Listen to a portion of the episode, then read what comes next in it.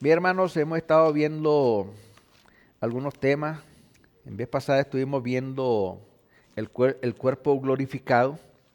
Hoy vamos a seguir con otro, otro personaje de los que eh, van a tener protagonismo, ¿no? Durante lo que es la última semana de la semana 70 de Daniel. Abran su Biblia en Apocalipsis capítulo 13, versículo 11 y 12. Apocalipsis capítulo 13, versículo 11 y 12. Leemos así las escrituras. Después vi otra bestia que subía de la tierra y tenía dos cuernos semejantes a los de un cordero, pero hablaba como dragón y ejerce toda la autoridad de la primera bestia en presencia de ella y hace que la tierra y los moradores de ella adoren a la primera bestia cuya herida mortal fue sanada. Oramos, Padre. Esta hora, Señor, hemos leído parte de tu palabra, Señor. Y te pedimos que hables a nuestras vidas, que nos abras el entendimiento y que podamos, Dios mío, entender, asimilar lo que tu palabra enseña sobre este personaje, Señor. Dios Santo, aquí está tu pueblo, Señor hemos estado viendo algunos temas referente a la última semana de Daniel, la semana 70, Señor. Ya hemos mirado quién es el que viene. Después estuvimos viendo a este personaje, la primer bestia, que es el anticristo. Estuvimos viendo los dos testigos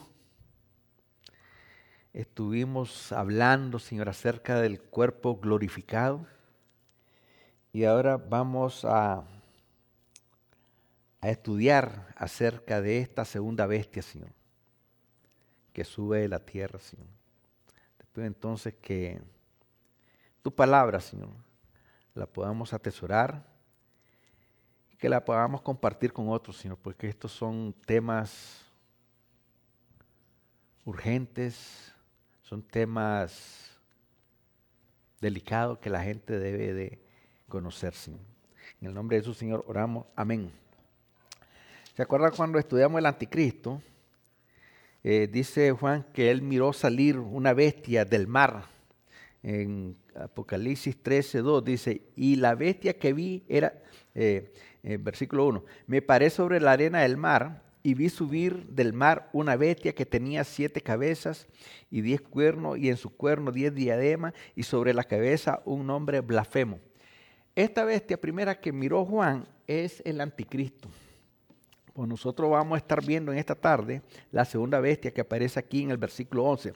Después vi otra bestia, dice, que subía de la tierra y tenía dos cuernos semejantes a los de un cordero pero hablaba como dragón. ¿Qué le hace pensar esos dos versículos que hemos leído de esta segunda bestia?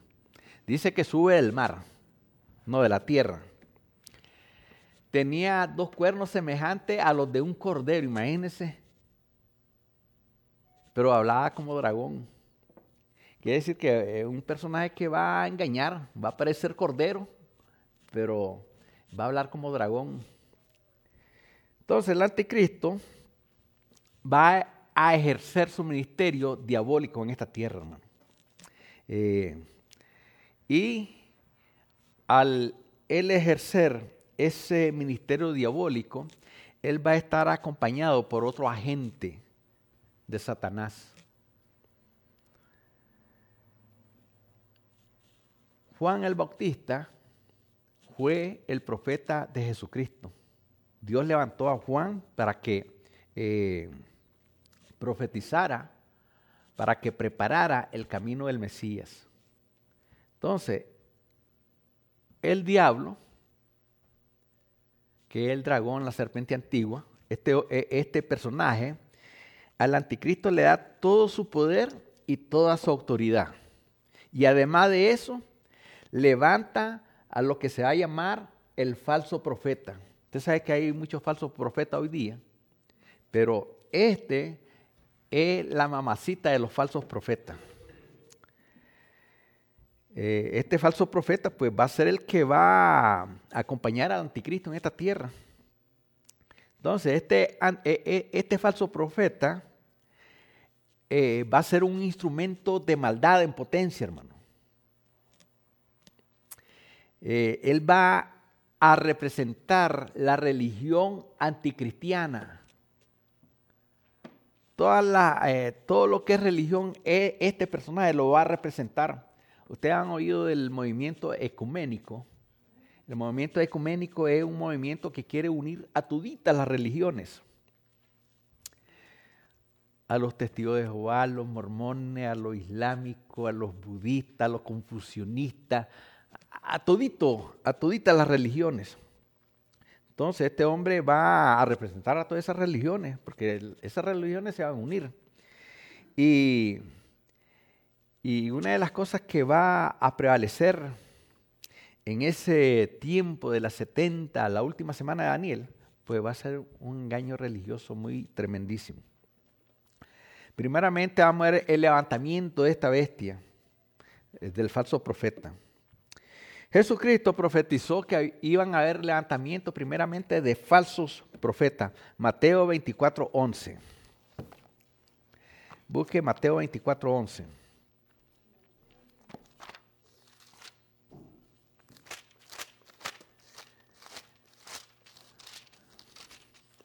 Dice así las escrituras. Y muchos falsos profetas se levantarán y engañarán a muchos. Eso ya lo estamos viendo hoy día. Estos falsos profetas, como el falso profeta de, la última semana de Daniel, estos van a provocar un avivamiento de falsa profecía. ¿Ve que cómo será el engaño? Por esa razón, Jesucristo, eh, ahí en este capítulo 24, eh, Él dijo, miren que nadie los engañe, dice, porque vendrán en mi nombre y a muchos engañarán. Entonces, este hombre o este falso profeta, como los falsos profetas de hoy día, eh, ellos van a traer una falsa profecía que va a culminar con la manifestación del falso profeta. Ahora se habla de, profetas grandísimos, los que se están viendo hoy día. Hay uno que se llamó primero Jesucristo, después eh, Jesucristo hombre, después dijo que se llamaba el diablo. Mira que tan confundido está el hombre. Gracia sobre gracia se llama su religión. Juan el teólogo, o sea, Juan el que estuvo aquí en la isla, él dice que él vio al falso profeta que subía de la tierra. O sea, que se va a levantar, o sea, no va a aparecer así por así. Él se va a levantar de aquí mismo de la tierra. Y el término tierra aquí se refiere a una profecía que señala al territorio de Palestina, lo que se conoce como Palestina. Mire que Palestina eh, es parte del territorio árabe. Eh, eh, ese territorio, los romanos fueron que bautizaron el territorio árabe como Palestina, pero Palestina no existe. Los palestinos nunca han existido, pero ese territorio se conoce como Palestina. Entonces, de allí va a salir este personaje. Entonces, de acuerdo a esto, podemos inferir que el falso profeta se levantará de la tierra de Palestina. Será un judío con una religión apóstata Apóstata significa que está, está fuera, eh, eh, está, ¿cómo le dijera? Ya, está fuera de lo, de lo que es la verdadera fe en Dios. Apostasía significa apartarse de la verdadera religión o, más bien de la verdadera fe en Dios. Eh, posiblemente este falso profeta va a surgir de la tribu de Efraín. de las tribus de Dan y Efraín eh, no se mencionan sellados. Ustedes saben que la Biblia habla de los 144 mil sellados. Pues de estas dos tribus, de Dan y Efraín, no se mencionan para nada 12 mil. Porque dice la escritura que se van a sellar 12 mil de cada tribu. Pero de Dan y de Efraín no se menciona nada de, de ello. nosotros podemos ver entonces de que posiblemente salga de este territorio de Efraín o Dan. Vamos a leer el Apocalipsis capítulo 7, versículo 4 en adelante.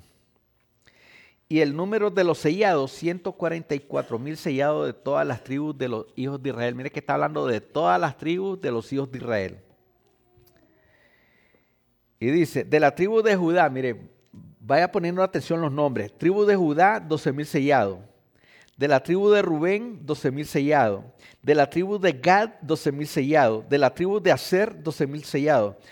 De la tribu de Neftalí, 12 mil sellados. De la tribu de Manasés, 12 mil sellados. De la tribu de Simeón, 12 mil sellados. De la tribu de Leví, 12 mil sellados. De la tribu de Isaacar, 12 mil sellados. De la tribu de Saulón, 12 mil sellados. De la tribu de José, 12 mil sellados. Y de la tribu de Benjamín, 12 mil sellados. No aparecen. Efraín y Dan.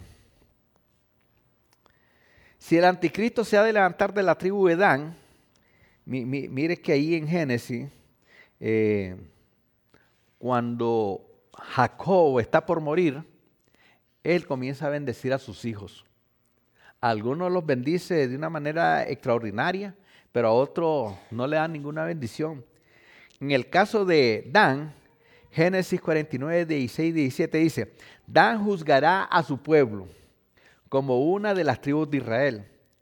Será Dan serpiente junto al camino. Esto ya lo habíamos mirado cuando el anticristo que va a tener esta característica. Será Dan serpiente junto al camino, víbora junto a la senda, que muerde los talones de los caballos y hace caer hacia atrás al jinete. Entonces, lo lógico, si, si el, falso profeta se va a levantar de, aquí, de Dan, lo lógico sería aceptar que el falso profeta será un, eh, eh, será un judío. O sea, el falso profeta va a ser un judío, porque miren, el pueblo de Israel, ellos jamás van a aceptar a alguien que se llame profeta que no sea judío. Que le digan que eh, de otra nacionalidad no lo van a aceptar, pero sí este, lo van a aceptar si es judío. Entonces estábamos viendo de que este falso profeta se va a levantar posiblemente de Dan o de Efraín. Pero ¿cuál va a ser el carácter de este falso profeta? Pensemos un poquito en su, en su carácter. Fíjese que aquí a este falso profeta se le da un lenguaje figurado que se le da a la otra bestia, porque se escribe como una, por su naturaleza corrompida y diabólica, casi igual se escriben las dos, las dos bestias. Carácter, su carácter. Los dos cuernos van a representar la hipocresía religiosa Fijémonos bien que se nos aclara, semejante a los de un cordero. Entonces va a aparentar ser un cordero, pero va a hablar, dice, como dragón. Ustedes saben de que Pablo dijo, vendrán, dice, los rapaces vestidos de oveja. Pues así mismo el falso profeta va a venir vestido de oveja. Sus cuernos van a ser como de un, un cordero. Después vi otra bestia que subía de la tierra y tenía dos cuernos semejantes a los de un cordero, pero hablaba como dragón. Hablando de su carácter, también miramos que aunque se presenta como un cordero, habla como dragón. Dragón es el nombre con el cual se describe al propio diablo. El dragón le pasa su poder a la bestia primera, es decir, al anticristo. Lo que dirá, o sea, si, si, si, si este, esta bestia que tiene cuernos de cordero va a hablar como dragón, significa que lo que él hable va a desmentir lo que representa, porque él representa un cordero. Entonces va, a ser engañado, va, va a engañar a muchos. En Apocalipsis 19.10, mire que aquí hay varias cosas que podemos ver acerca de eso. 19.10.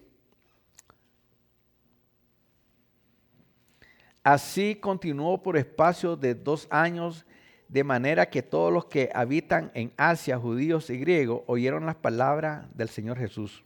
Estoy en hecho. Estoy, Apocalipsis, perdón, perdón.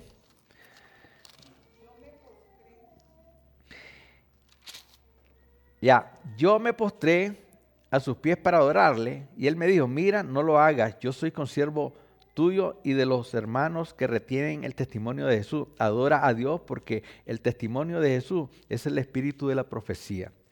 Comparémoslo eso con el 2.10, el 20.10. ok. Vamos a ir poquito a poco. Yo me salté ahorita el, el 20, el 20 del 19. Y la bestia, mire que aquí está hablando de la bestia, fue apresada y con ella el falso profeta. Aquí está hablando de la bestia, el anticristo y el falso profeta fueron apresados, que había hecho delante de ella las señales con las cuales había engañado a los que recibieron la marca de la bestia. Mire que el falso profeta había hecho señales y con esas señales engañó a los que recibieron la marca en la frente, la marca de la bestia. Y habían adorado su imagen. ¿Sabe? el falso profeta levantó una imagen del anticristo y le dijo a la gente que a él tenían que adorarlo, porque era Dios.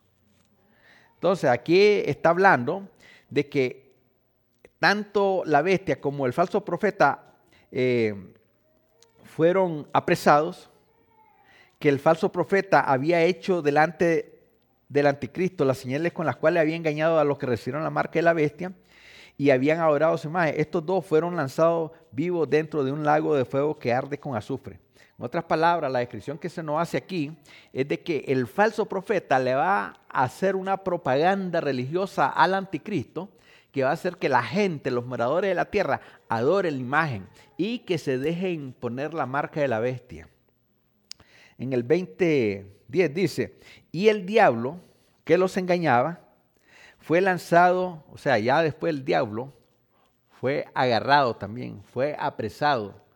Primeramente fue lanzado el anticristo y el falso profeta al lago de fuego, y ahora el diablo, el que le había pasado todo su poder y toda su autoridad al anticristo, y el que había levantado al falso profeta, ahora es agarrado y lanzado al lago de fuego y azufre, donde estaban las bestias, mire ahí el anticristo y el falso profeta, y serán atormentados día y noche por los siglos de los siglos.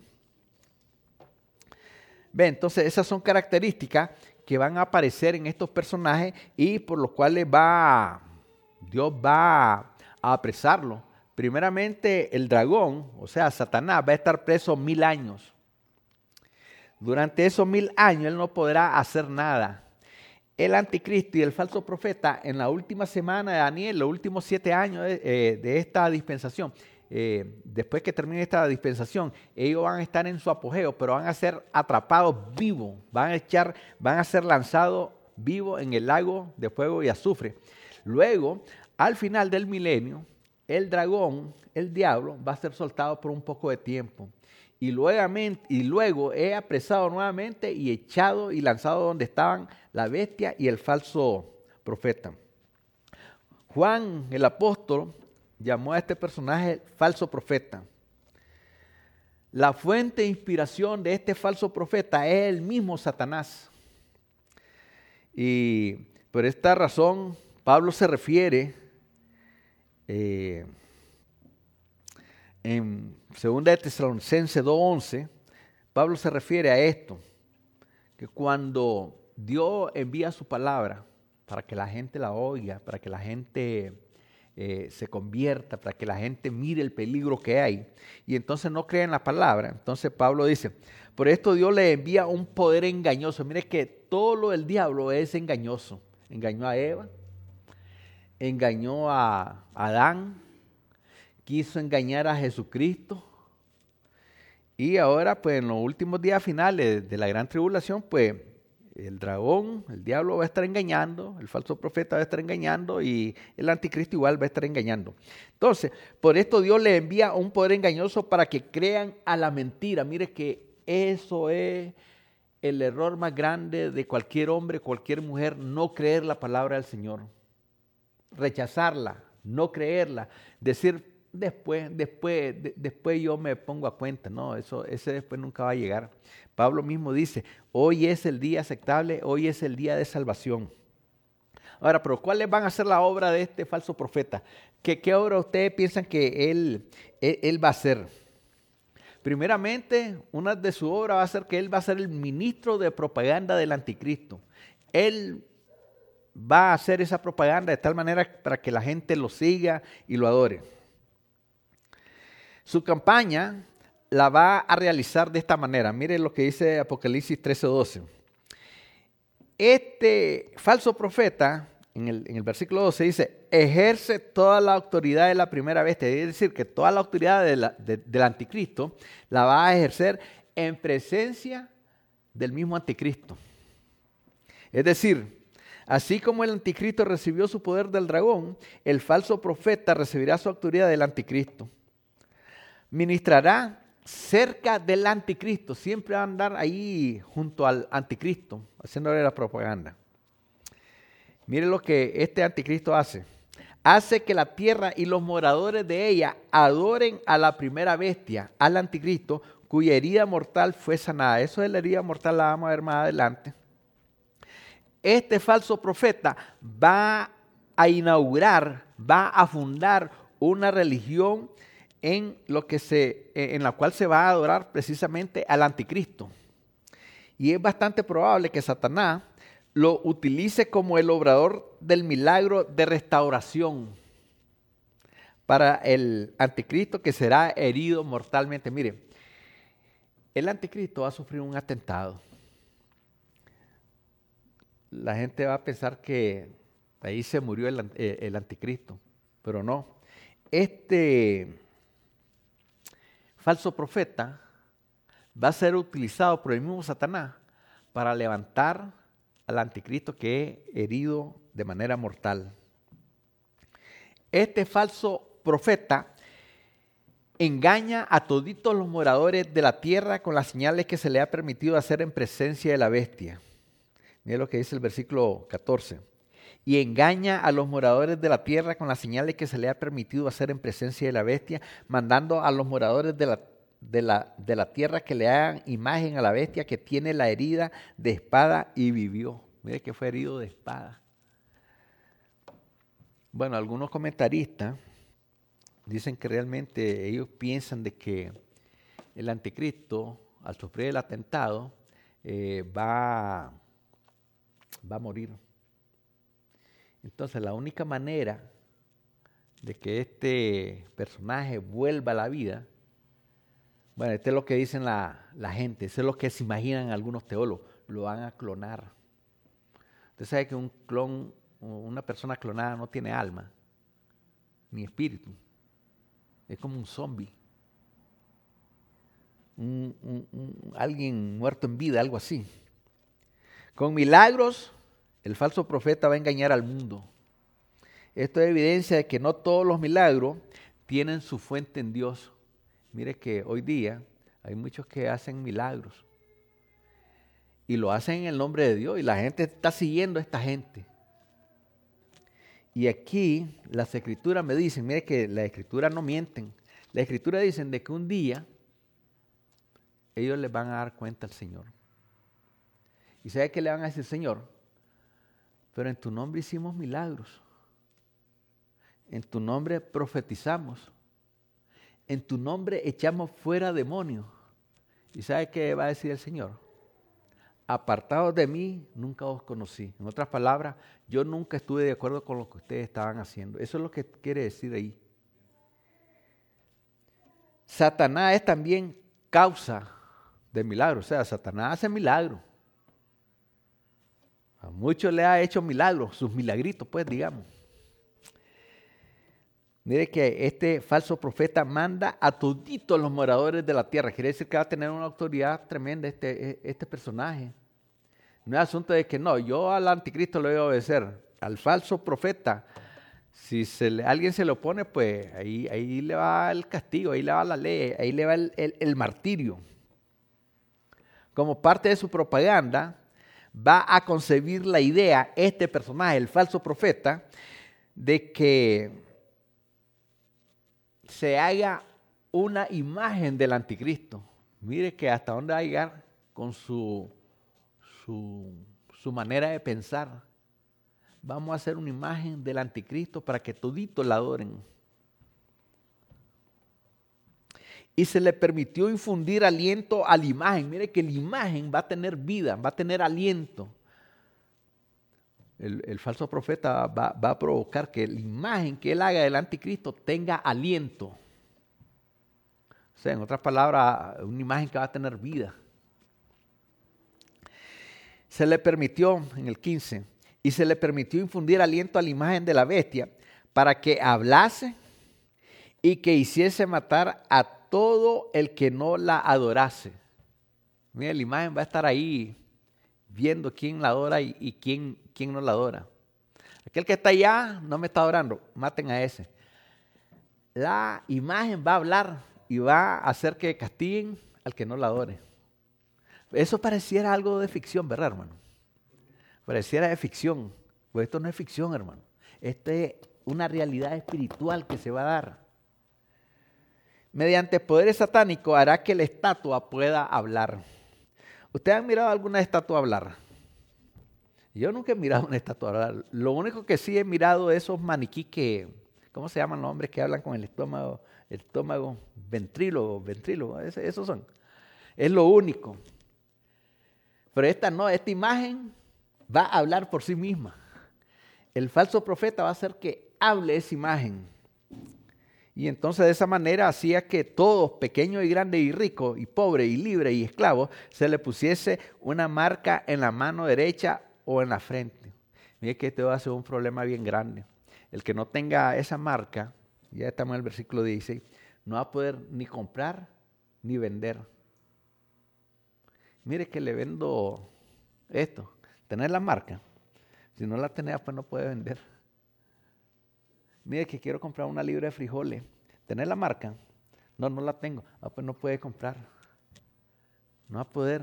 Mire qué, qué, qué, qué, duro. Mire si aquí, en la tierra, en nuestros países, mire, teniendo uno dinero, no puede comprar las cosas porque no hay. Y ahí, igual, va a tener dinero, pero no va a poder comprar las cosas no porque no haya, sino porque no, no va a estar la marca ahí en la mano o en la frente.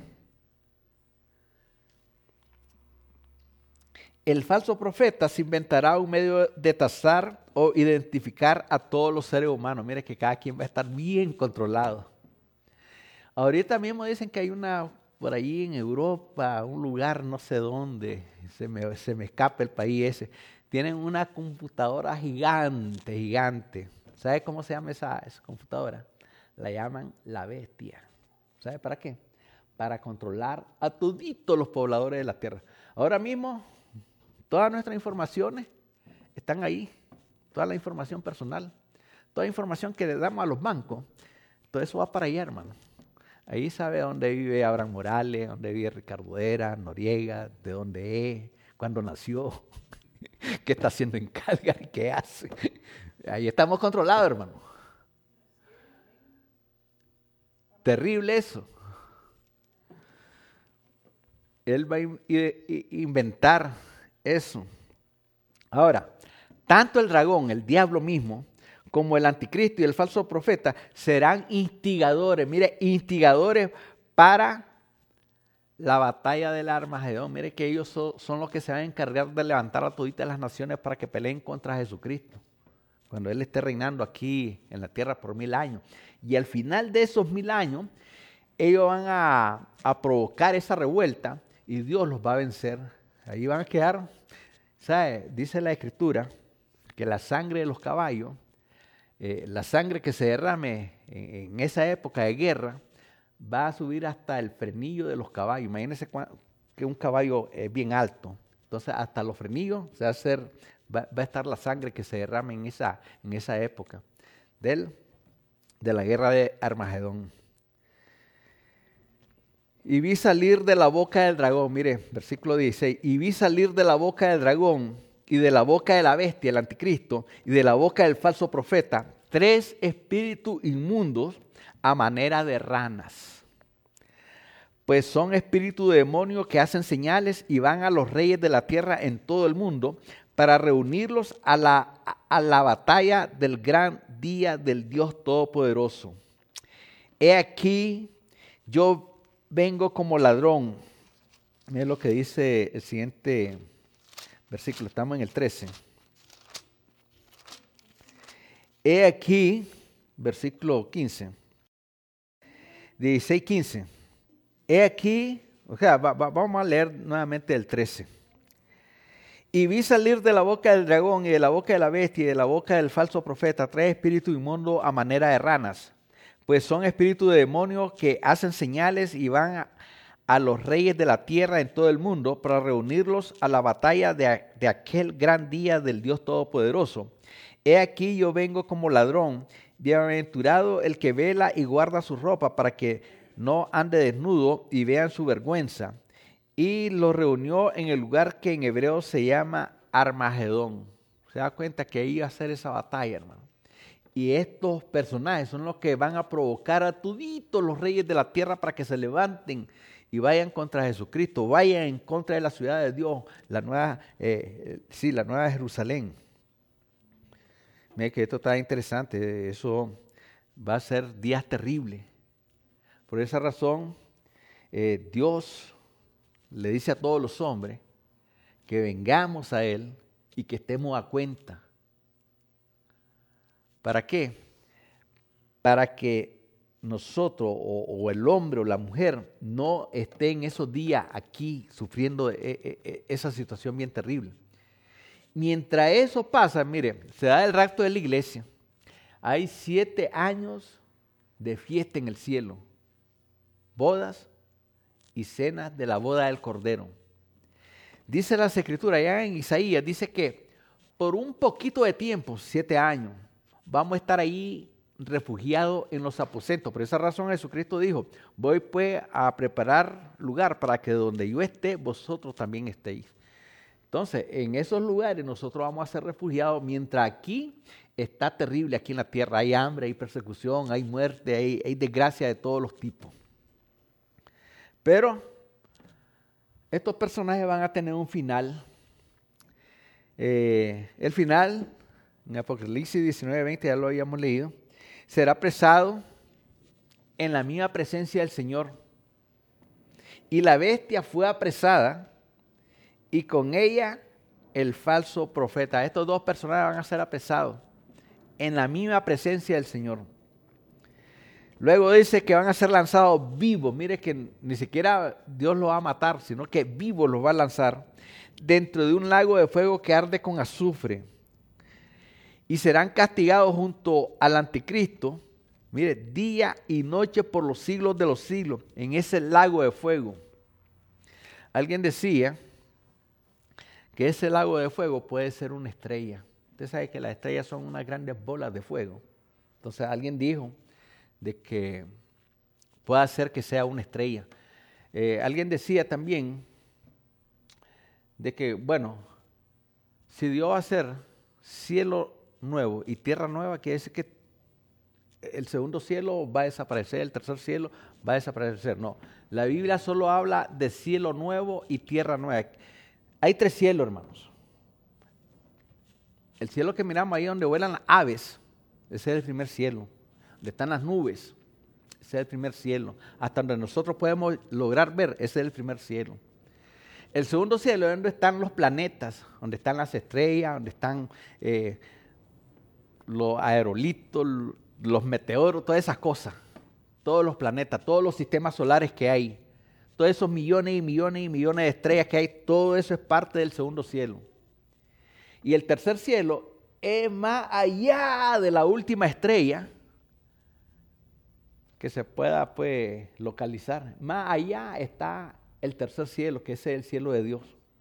Entonces, el primer cielo es el que va a ser destruido todo lo que eso que miramos, donde están las nubes, donde vuelan los pájaros, e, eso que miramos es lo que va a ser destruido. Y esta tierra, dice que esta tierra va a ser envuelta como un torbellino. Y sabe que para la escritura hablar de la tierra que va a ser quemada, usa la palabra uranión. Uranión es el metal, o más bien las moléculas, que, que, que cuando estallan, pues se prenden fuego. Entonces así va a ser destruida esta tierra. Y entonces, eh, este hombre o estos personajes van a ser lanzados en ese lago de fuego y azufre. Y aquí Dios va a hacer cielo nuevo y tierra nueva. Porque la primera tierra y el primer cielo, dice la escritura, pasaron. O sea, ya, ya, ya, ya no son. Mira Apocalipsis 20:10. Y el diablo que los engañaba fue lanzado al agua de fuego y azufre donde están las bestias y el falso profeta y serán atormentados día y noche por los siglos de los siglos. Hay una escritura que dicen de que estos personajes van a estar sufriendo delante de la presencia del Señor. ¿Cómo será eso?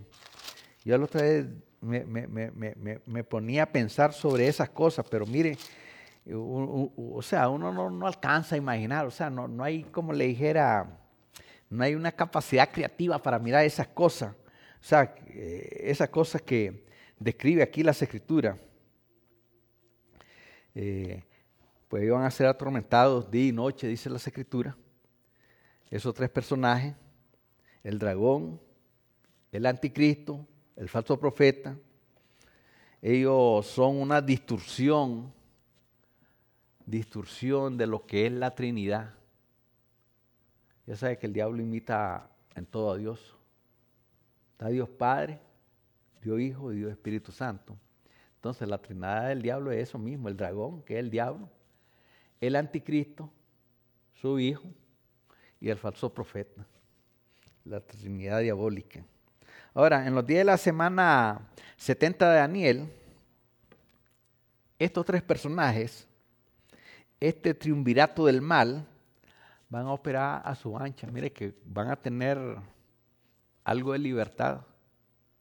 Primeramente van a engañar por tres años y medio a los judíos y a todas las naciones. Luego los otros tres años y medio, ahí va a comenzar lo terrible de lo que se llama la gran tribulación. No dice la tribulación, es la gran tribulación. Vivir en esos días será una pesadilla humana, hermano. Vivir en esos días eh, va, va a ser de drama y horror. Vivir en esos días, eh, yo creo que nadie podría resistir ver todo lo que, se, lo que va a acontecer ahí. De, las mismas cosas que van a ver hasta, hasta se van a morir la gente, digo yo. Del corazón, qué sé yo, de miedo.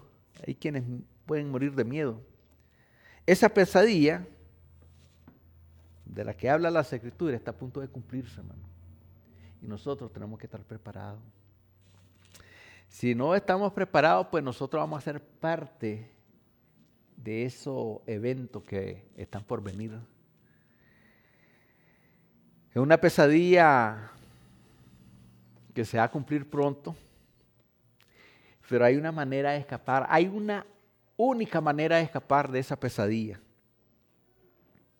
Y la única manera de escapar de esa pesadilla, de ese horror, de ese terror, es recibiendo a Jesucristo. Ese es el mensaje que tenemos que dar recibir a Jesucristo como el Salvador y perdonador del pecado del hombre, el Salvador del alma y perdonador del pecado.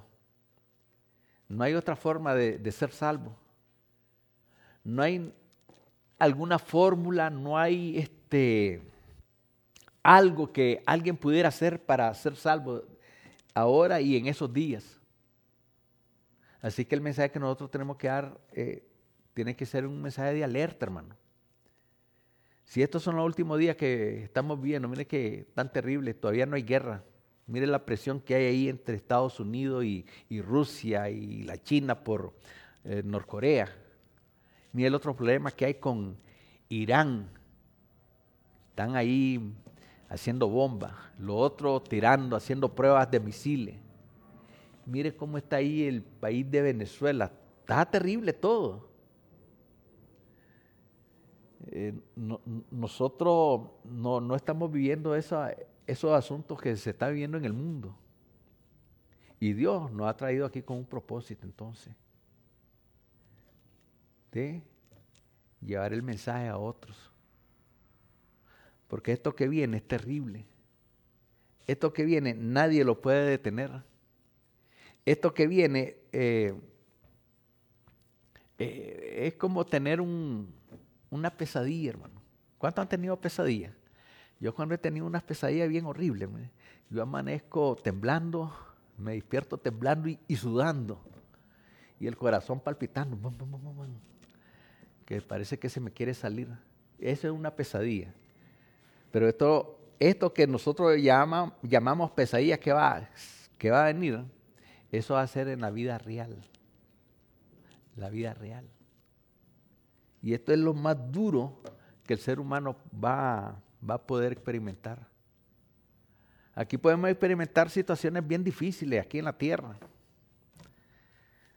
Podemos experimentar lo más duro, podemos experimentar hambre, guerra y esas cosas, pero nada comparable con esto.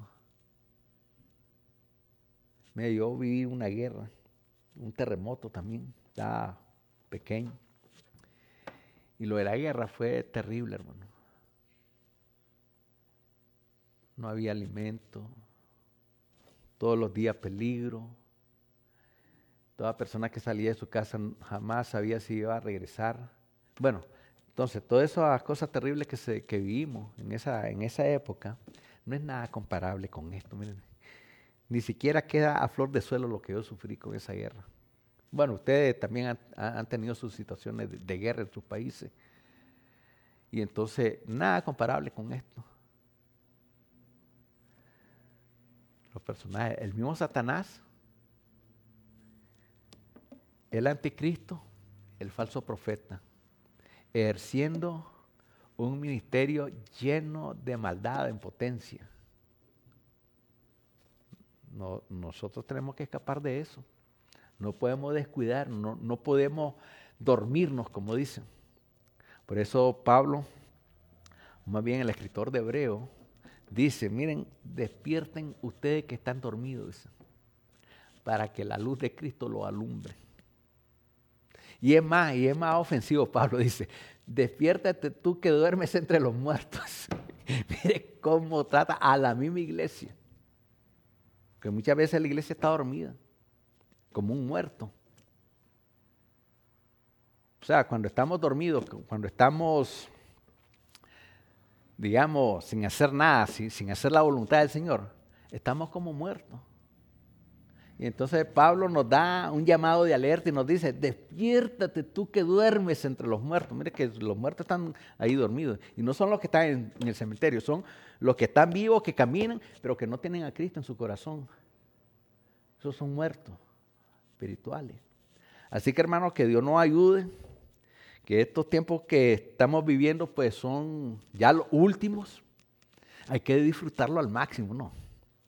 Bueno, anoche me di una escapada con doña Bernarda. yo me tenía que ir el, viernes, pero resulta que me hicieron unos exámenes en la vista.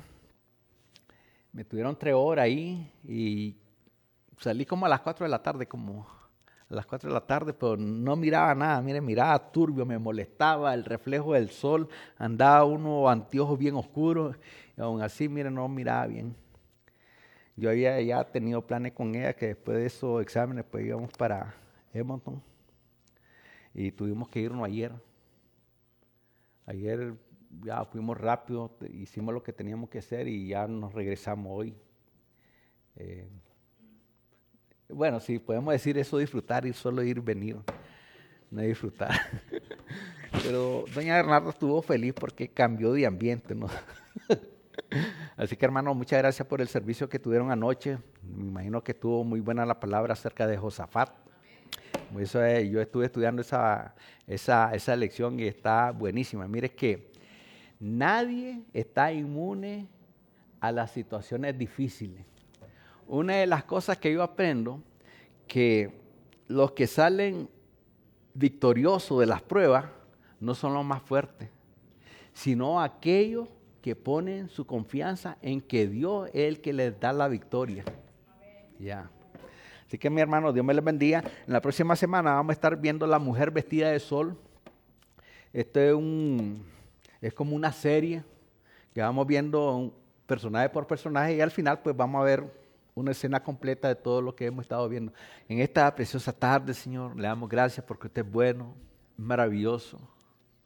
Hemos aprendido, Señor, de lo terrible que viene para este mundo, Señor, y le pedimos, Señor, que nosotros podamos terminar en victoria nuestra carrera, Señor. Que podamos, Dios mío, estar en sus caminos cuando usted venga, Señor. Si es que no nos lleva antes, Señor. Pero aun con todo eso, Señor, eh, mientras tú vienes y mientras toda esa época se presenta en este mundo, Señor, ayúdanos a que como iglesia podamos llevar el mensaje de salvación a otros, Señor. Y mientras nosotros batallamos en ese frente, Señor, de llevar el mensaje a otros, Señor, también, Dios mío, sacamos tiempo para traer delante de usted las necesidades, Señor, de tu pueblo, Señor. Mira las necesidades físicas que hay en muchos de tus hijos, Señor. Gracias, Señor, porque tú puedes hacer grandes cosas, tu poder no se ha cortado. Tu mano de poder sigue siempre extendida, Señor, para sanar, para, Dios mío, restaurar cuerpos, para dar peso a los cuerpos, para dar, Dios mío, esa salud que solamente viene de lo alto, Señor.